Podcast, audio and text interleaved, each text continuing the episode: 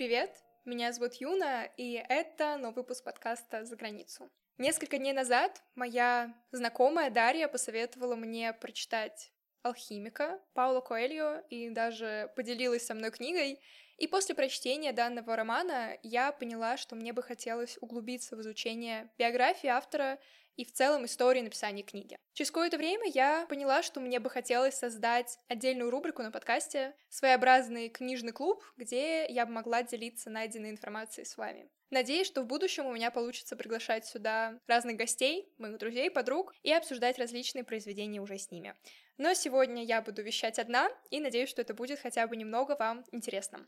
Думаю, стоит начать с биографии автора. Пауло Коэльо родился в Рио-де-Жанейро 24 августа 1947 года в достаточно благополучной семье. Его отец был инженером, а мама домохозяйкой. Не могу сказать, что у них было прям много денег, но их было достаточно, чтобы обеспечить Паулу должное образование. Поэтому в 7 лет он был отправлен в иезуитскую школу, где впервые проявилось его желание писать книги. Поэтому после окончания обучения он рассказал родителям, что хочет посвятить этому всю свою жизнь. Даже если смотреть на наше современное общество, вряд ли вы сможете найти много родителей, которые бы на эту идею отреагировали положительно. В большинстве своем это не очень поощряется в обществе, а в то время это не поощряло и правительство, потому что в 1964 году в Бразилии демократии пришел конец. Был военный переворот, в результате которого консервативная группа военных свергла действующего президента Жуана Гуларта, и в стране воцарилась военная диктатура.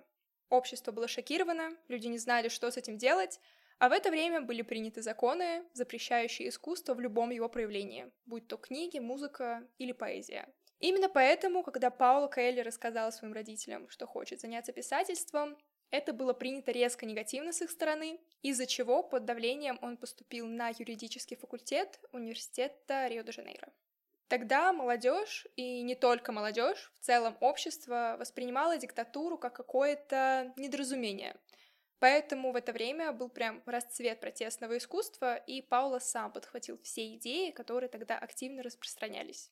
Он бросил университет и занялся журналистикой. Он публиковался в не очень больших журналах, обычно это были какие-то статьи, рассказы, и в это время его ожидал год разногласий и каждодневных ссор с родителями, во время которых Паула отстаивал свою мечту писать. Это привело к тому, что в конце 1964 года он был принудительно помещен в частную психиатрическую клинику для прохождения курса лечения. Это было сделано его родителями, по большей части, чтобы защитить его от внешнего мира и идей, которые там пропагандировались. Они надеялись, что у него просто какая-нибудь особая форма шизофрении, которую можно вылечить в больнице. Он находился там до 68 года, пару раз пытался сбежать, и на третий раз у него все-таки получилось. За это время он пережил курс электрошока и прочих методов лечения, которые тогда были как раз-таки приняты.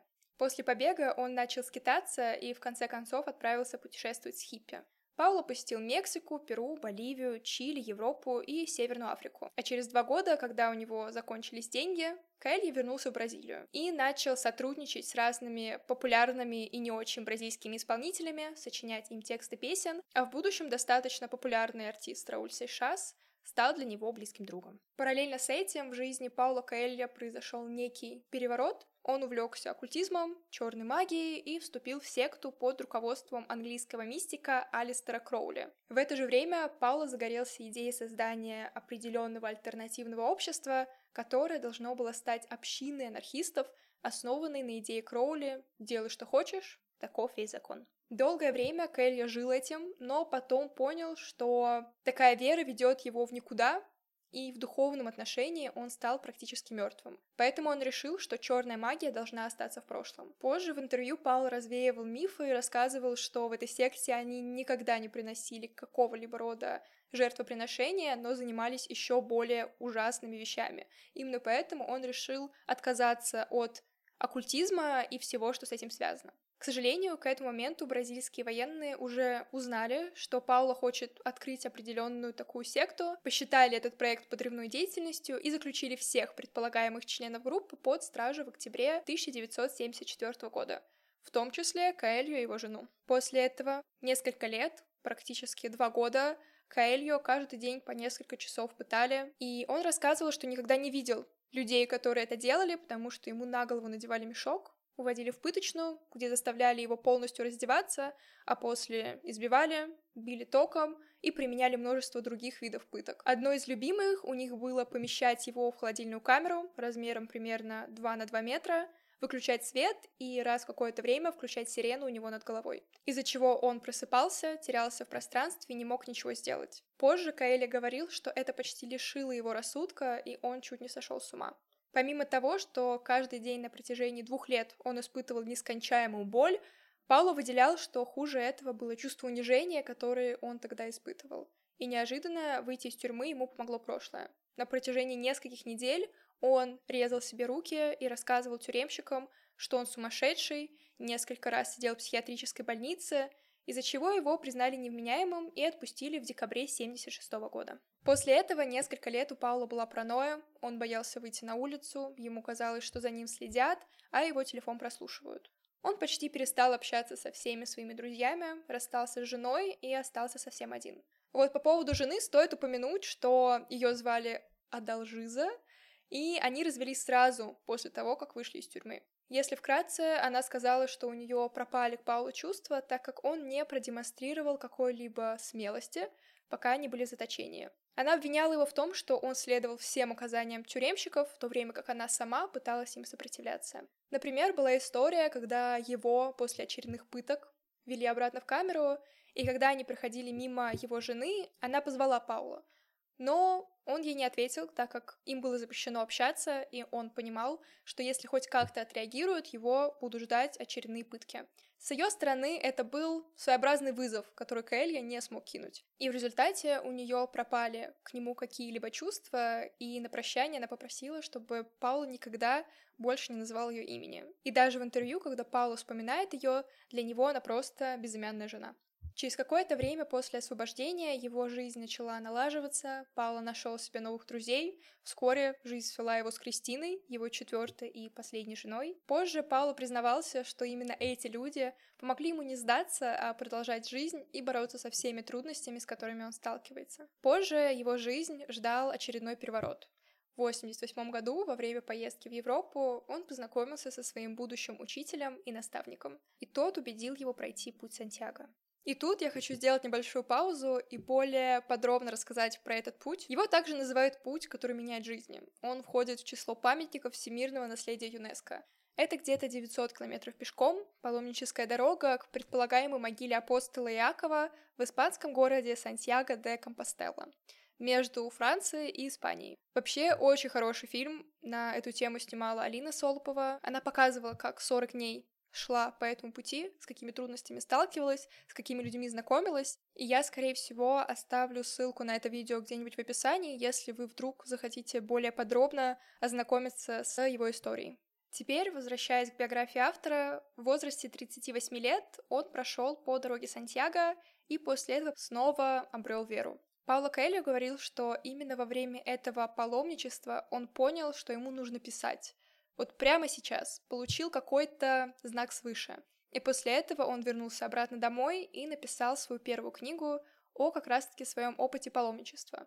Книга так и называлась «Паломничество», а после ее переименовали в «Дневник мага». Книга не стала популярной, она заинтересовала только как раз-таки паломников и туристов, которые тоже собирались пройти по этому пути. А вот в следующем году, в 88-м, выходит книга, про которую я и хотела как раз-таки сегодня поговорить, и которая в будущем сделала его популярным.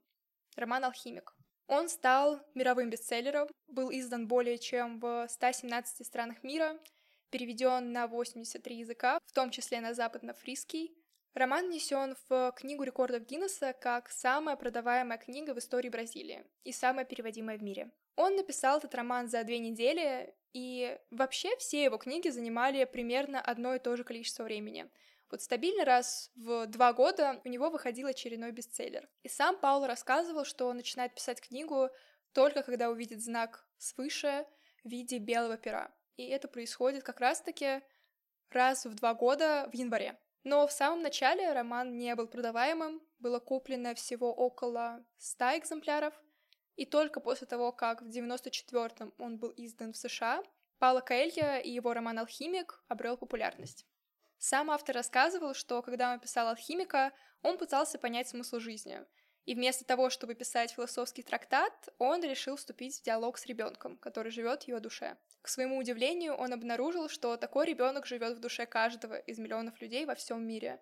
И этой книгой Пауло хотел поделиться с читателями вопросами, которые не имеют ответов и которые превращают жизнь в бесконечное приключение. За свои писательские труды Пауло Коэлья был удостоен французского ордена почетного легиона. В 2002 году он стал членом Бразильской академии словесности, а в 2007 послом мира. Также Пауло сейчас практически не тратит свои деньги, он занимается благотворительностью, говорит, что его сбережений может хватить на несколько жизней, и поэтому активно помогает писателям в Бразилии, а также детям, взрослым. И вообще у него есть даже отдельный официальный сайт, который заверяет нас, я не могу знать, правда это или нет, но там написано, что Пауло постоянно поддерживает связь со своими читателями и помогает им, когда им нужна помощь. Теперь мне хотелось бы больше поговорить про сам роман. Вообще, после прочтения я поняла, что теперь эта книга считается самый лучший из всех, что я когда-либо читала, из всех сотен книг, которые когда-либо я брала в руки, я считаю, что «Алхимик» — это самое лучшее произведение.